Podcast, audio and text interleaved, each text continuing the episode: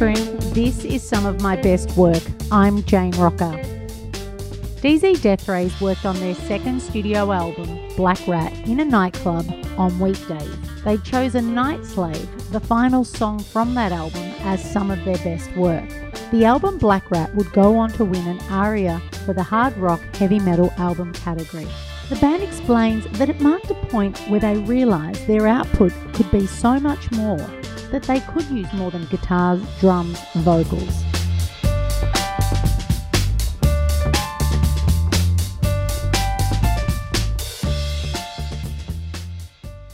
And a quick thank you to the Australian Recording Industry Association. They've let us use some audio from the ARIA Awards ceremony, but that's later in the episode. There's a link in the episode notes if you want to see the full clip. While you're listening, leave a review or let a friend know who's a DZ Deathrays fan. Here's Shane Parsons. You'll hear him first and Simon Ridley with the story of Night Slave, some of their best work. This song came out in 2014. So we would have written it maybe in 2013. And it would have been a really dodgy demo that we sort of pieced together. yep, totally. I, I quite liked it because it was a little bit, um, you know, when when Simon and I first started the band, like we had a like we were really influenced by dance music, and I thought this song always lent into that dance music world a little bit, and that was the whole idea behind it. It was kind of like you're being a slave to the night, and you about grimy dance floors and all that sort of stuff, and things that you know that I look back on now and I'm like, oh, I wish I could go back to those moments of like club nights and 3 a.m. parties and stuff. Sort of reminded me of that of those times. And so writing it, we were like, I think it's going to work on this this record. Now, I think one thing to remember is this entire record was all written in a nightclub that was closed. So we would go in on a Monday morning or maybe a Tuesday morning. Yeah, whenever the cleaners would come in. and we go in there and we just jam and write songs on the stage and sort of come up with these ideas. We weren't at that point we weren't doing demos ourselves. Yeah, we wanted the whole album to have this sort of dark, moody nighttime vibe, which I think we've we've done a fair bit on on a lot of songs, but that that one especially was kind of it, it was our second record and we wanted it to have a little bit of a theme. And when we wrote this song, I think it, I really was like, this is kind of a great, maybe outro to the record. When we went into the studio, Burke Reid, who was um, working on the record with us, he was like, yeah, it's it's cool, but you need something else. You need a middle section. I think we just had sort of like a four to the floor stomp or something before that. And so we started writing these arpeggios on the guitar. And I think at some point Simon left the room because we were pretty pretty drunk and we were sort of just trying to piece together this this idea and everyone was getting really confused about where bits and pieces should be. And once we actually arranged it and we got all the parts together, then it was all about nailing the performance. Um, and after a fair few beers and it being two in the morning or whatever, I was struggling to, to sort of get the bits. Could I ask how you came to use a closed nightclub, so to speak, as as the place that you would make the record, though? Uh, it was a friend's nightclub that they were running. We just wanted somewhere that we could that was going to be quiet. It was going to be cheap for us to go into, and that we could just leave our gear set up. They didn't really have anything running during the week. It, their nights really started kicking off on like Thursday night, so we'd go in like Monday and be able to leave our stuff set up for most of the week yeah, it was great. There was no noise complaints or anything like that, so we could just do whatever we wanted, really. And it was funny. We were we were taking deliveries and stuff that were coming in. The delivery oh, yeah. guys coming. We were like, oh yeah, bring it in here. so, so I always remember one one Thursday we were we were wrapping up practice and a band came in and it was Rufus and they were playing or Rufus to, who are now Rufus Du Sol, but they were playing that night at the venue and um, I remember Tyrone coming up and having a chat and stuff, and I was like, "Oh, he's such a nice, such a nice guy." And um, crazy to see, like, yeah, we were just rehearsing in there, and, and Rufus was just coming in to do a show, and you know, just to see how sort of big that band has gotten now, it's it's mind blowing. And so, tell me, in terms of connecting it back to some of your best work, what is it about writing that particular track that you've taken forward in what came next for you as a band? I think it was that idea of pulling apart a piece of music and putting it together in the most creative way possible. for me, writing music is really sort of, especially these days, I really try and focus on having just a really solid foundation and then building outwards from that. You know, be it only writing a song that has essentially sits on one note and then has one change or it has four chords the entire way through. And I think that's what that song did. It sort of had this one thing that just kept moving all the way through the choruses. We were like, how do we develop that into becoming something a little outside of just being the same, same, you know, same thing going over and over again?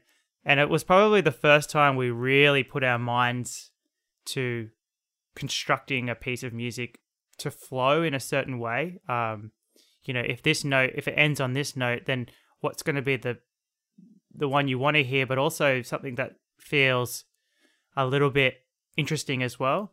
And I think Burke really pushed us in that sense. He was like, you know, let's let's work it out and um and we had a whiteboard and uh, what we did is we, we we were like okay so this section of the because it's all guitar so it's like a guitar riff with like a kick drum behind it. So it's, it's supposed to be sort of stripped back arpeggio guitar um but we're like this section is a and this section is b and this section is c and this section is d or whatever and then this is e. And we'll be like okay so it goes a and then it goes into b then it goes back to a then it goes to c and then it goes to B again, and then it was kind of like working out this sort of little bit of a puzzle. And once we once we got to the end, and we're like, okay, now we need to come back and we need to figure out how to get to this part. So we're like, okay, so this new part here, this will be E, and that'll fit there, and that'll take us back to A, which then gets us back into, you know, the original melody or sort of like progression that we had that was flowing through the entire song.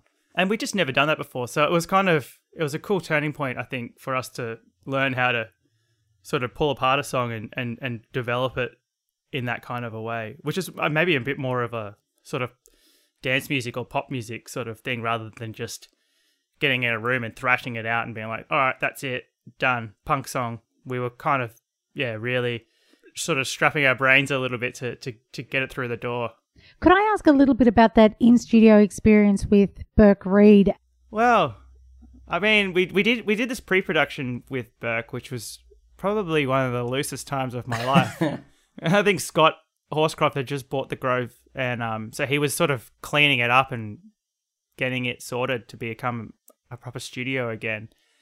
And um, there was Burke and there was Matt Lovell there, and we were. It was just a bit of like a, just sort of like a bit of a blokes retreat kind of thing, which we we didn't really expect to go to, but you know, we love to have a beer. Burke loves to have a beer, and, and so and Matt was just there, I think, hanging out watching the cricket, and Scott was working on the property, and it was kind of one of those things where I think every every day we'd be in this little barn shed rehearsing, um, trying to get these songs together, and then it'd come around to four o'clock, and someone would be like, "Beers," and like, okay, and then it was margaritas, and then it was two in the morning, and we were in the hot tub because it's a hot tub there, and uh, it was the middle of summer as well, so we were watching out for snakes everywhere, and it was just one of those. I don't know. It was a really fun time, and we just Scott was going into town every day and just bringing back at least two bottles of tequila and a bowl of Cointreau and, and, and two slabs of VB. It was.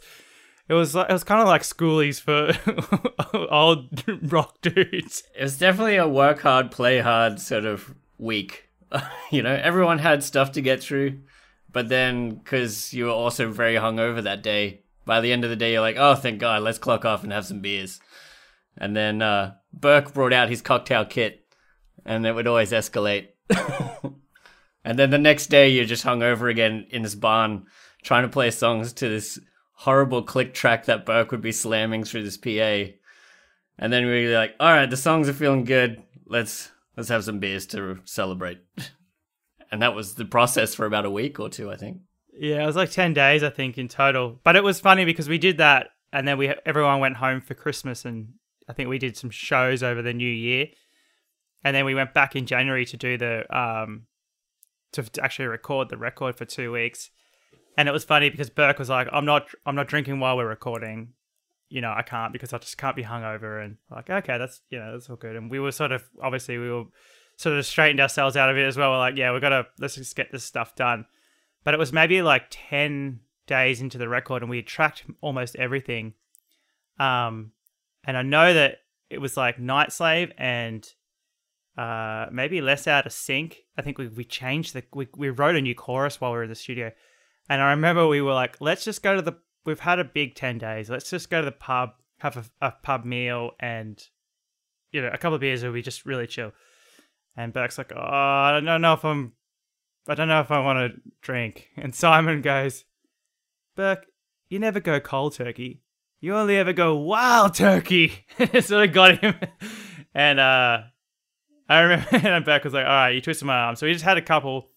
And then that night, I think we ended up, the last thing I remember is Burke standing on the glass table with his hands sort of like pumping the air, listening to all the stuff that we'd recorded that time. Um, it was just such a, I don't know, it was a really fun experience. It was kind of like we felt like we'd known each, everyone had known each other for for so long, and I think because we had that pre-production time where we were just sort of hanging out together, or talking all the time. I woke up, I slept in the studio in the live room on a mattress on the floor, and I was like, oh man, like. we really so it sort of escalated last night, and then we had to have a day off because everyone was just too hungover. And then we, then we got back to it for the last few days. It was just a nice time. Where you you meet new people and you and you have so many stories and conversations that just um it feels like time goes so quickly and, and you know each other really really well.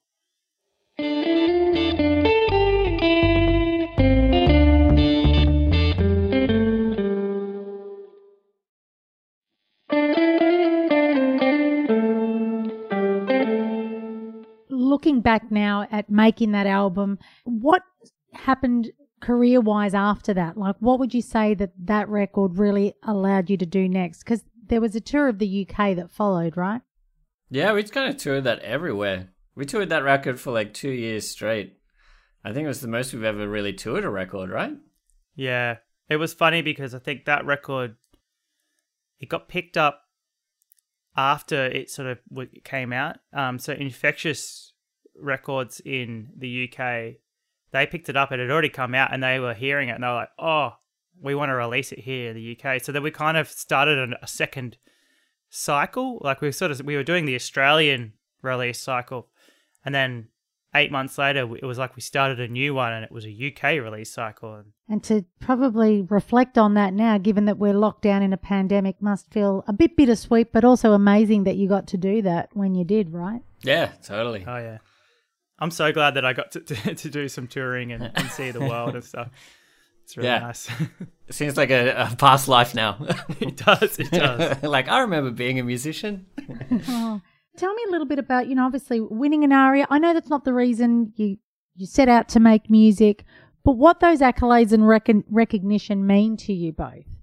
I went to the ARIAs for the for the second one, and Simon said that oh, I can't be bothered because we're not going to win or anything. No, we just come back from like two months of tour, and I wanted to go home. it would have mean I would have been home for like one day, seen my partner, and then gone straight back on tour, basically. And I was like, oh, I can't. I'm done.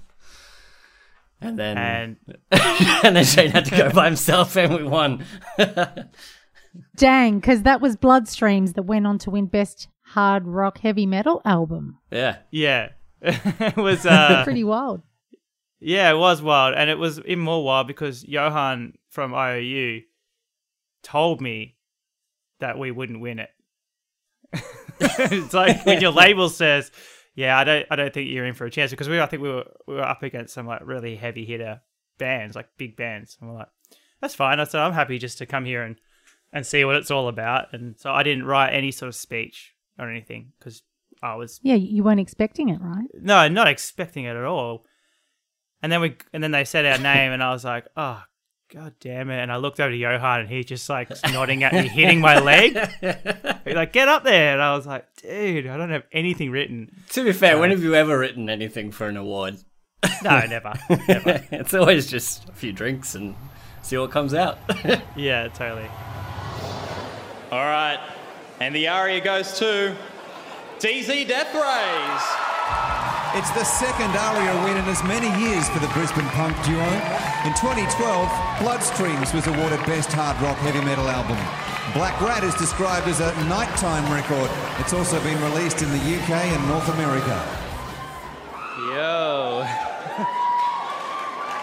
Uh, first up, I just want to say I wish Simon was here for this. He decided not to come here because uh, we just got home from tour for about seven months over in Europe on Thursday. So he was like, I can't do a deal with another flight. So this goes out to him. And a special thanks to Johan, Maggie, and Jesse, and all of our crew who have helped us out. Burke Reid, who helped us record this album. And uh, I feel kind of weird about winning this again. And uh, I don't feel like we're that heavy of a band, but um, you know, our um, spirit goes to bands like Shihad, who I grew up listening to. They were my favorite band in high school, and uh, it's kind of weird sitting behind them in this uh, audience here and and uh, winning this award. But anyway, thank you so much. We really appreciate it. Uh, yeah, cheers. I was also going to ask you though, in terms of Night Slave, and that song appears last on the record. Was it the last to be written? Give us some perspective of is the way we hear it on the record because it is the last song, or, or not really? I remember for that one, we everyone kind of had their own little opinion on what we should do, but I think we all kind of just felt like it was the right thing to end on. On the first album we recorded, we had four years worth of music that we'd we'd been playing live as well for ages, so we kind of knew exactly how everything was going to be. It was really hard for us to change anything because we were super stubborn in terms of like, oh, we can't change that. Then we toured that quite a bit. When it came to write, uh, recording the second one, people were like, oh, we, you got to get in the studio and do the next record. And we were like, oh, uh, we haven't really written that much stuff. So we sort of did about six months writing, but a lot of the songs weren't completely fleshed out. And that's why we went to the studio and did that pre production sort of stuff, and which we'd never done pre-production before um, either. So going in there and doing that was really like um, it was like the finishing off of a lot of the songs. And even then, after the pre-production, there were songs like Night Slave that weren't finished until we were actually putting guitar tracks down and, and drums down, and they were like, "All right, we we got to come up with a bit here." And um, I think we were kept saying that thing of like pressure pressure makes diamonds, and it's like when you're under the pump, you're like, "We've got to get this done." Then you know some good ideas can sometimes rear their head and, and, and it ends up becoming like you know one of your favorite parts of the entire album the last minute sort of thing. Yeah it was definitely the most exciting I, one of the memories in of the studio. Coming into that room early in the morning and seeing uh, shane and burke trying to figure out that riff on the fly. That was awesome. Yeah Could I ask if you remember performing this particular song that you've nominated live at all? Like, is there a is there a stage moment that stands out to you, or what it's like to perform live? Yeah, this one is super fun playing live because we always just started that middle section. Um, just seeing Shane and Locke. Well, yeah, Lockie had to learn the whole piece. Uh, who's our, you know our third guitarist. Just watching those guys go at it, it's super fun. Yeah, I think I, I remember the first time we re- we actually played this live, and it was at a festival. I want to say it was in Newcastle or or Wollongong, and my friend was there, and I gave I got him like a, a, a pass so he could come and hang out backstage. I was like, "Oh, can you?" I said, "Here's a camera. Can you just film this song? Because I want to hear what it sounds like. Sounds like live with the two guitars, and you know, kind of we were sort of getting it. We were pretty tight on it." And yeah, it was it was cool. Like it was a small crowd, but it, I just remember it was really exciting for me because I was like, all right, this is a cool moment for us to be a little bit tricky on the guitar and sort of have this this moving piece of music with like it, which is almost like a bit of a dance section as well, which was cool. But we, we ended up going on to play that song. It was part of the set for for years. Probably only stopped playing it maybe like oh it's hard because I'm thinking like we just stopped playing. But if you don't include the last two years, I think maybe about yeah. two years bef- before that, we sort of had eased off playing it. But for maybe like four years or so, I think that makes sense. We were playing that live, and um, it was cool because I always love playing it because we don't really. Sometimes we play to a click track um, for certain songs, but this one we've always just been pretty free form. So it's you know it is kind of like a a dance song, but it is pretty loose as well and it's always really fun because Lockie and I both sort of have pretty high gain guitars, and when that song comes up, you know, we just let the sort of guitars really feed back at the start, and then Simon comes in with that big drum roll, and then everything just locks together into this big sort of stomping mechanism. And it's funny because I remember Burke was his analogy for a lot of the songs was like it's got to be like sort of King Kong running like stomping through the jungle and like ripping out trees and stuff. it, was, it was a great. He had that analogy for a lot of things, but He does. yeah. I remember that's how he described taking a dump once, and that was the funniest thing I've ever heard. You've got to finish that mean- story. no, that's it, Oh, pretty that's much. it. He just had that same analogy for lots of things. So it's got to sound like like King Kong stomping through the jungle. He was very much the the person who made us go. You can have more than the drums, guitar, and vocals in your songs, which was a big sort of turning point for us as a band because being a two piece, we were kind of restricted for a really long time by that. And I, I do feel like at some point it got to us a little bit. We were like, oh, it's just not really that interesting. But he was like, well, you, you have options. Like, he's like, you either get a backing track or you get someone else to play the part, but you got to have that extra part there because it makes the song so much better. And I'm not ever going to let you take that away. And so that's why we ended up, you know, having another player with us, which I think has been the best thing ever because it's sort of pushed us to keep writing songs and stay um, captivated by being in the band. Definitely, it took a lot of weight off our so- our shoulders as well. You know, releasing that limitation it was really good. Could I ask a little about, you know, the camaraderie amongst you guys as well? I mean, it's one thing to sort of start out as a band and then become another band and then be on that same journey together. Why do you think it is that works for you? I think at the start we, we were we were both living in a house together, and we were both just like, if we're gonna do this, you know, we need to have everyone has like a an equal say in, in what it is, and we have to just give it hundred percent. I mean, there's a lot of people who play in bands who have other things going on, and um, I think that's what we found. You know, we sort of struggle if if you weren't uh, fully focused on the band and the band is everything you've got, then um, it's easy to sort of like go, oh, you know, like to I won't I, I can't make that rehearsal or I won't be able to do those shows and stuff. So we I think for us it was always just we've got to give everything to this to this this band and see how we go with it. And we sort of said we we do ten years, and if we at the end of ten years we're like, nah, let's just leave it. We'll just leave it. But we did ten years, and we were still like, all right, let's keep going. Let's keep writing songs, and still feels really fresh every day.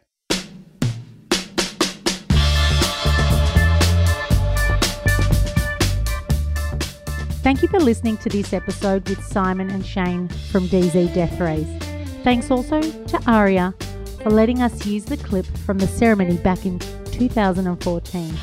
I'm Jane Rocker, and coming up, we've got some great guests John Safran, Montaigne, Jaguar Jones, and many more. The enthusiasm from artists is coming in thick and fast.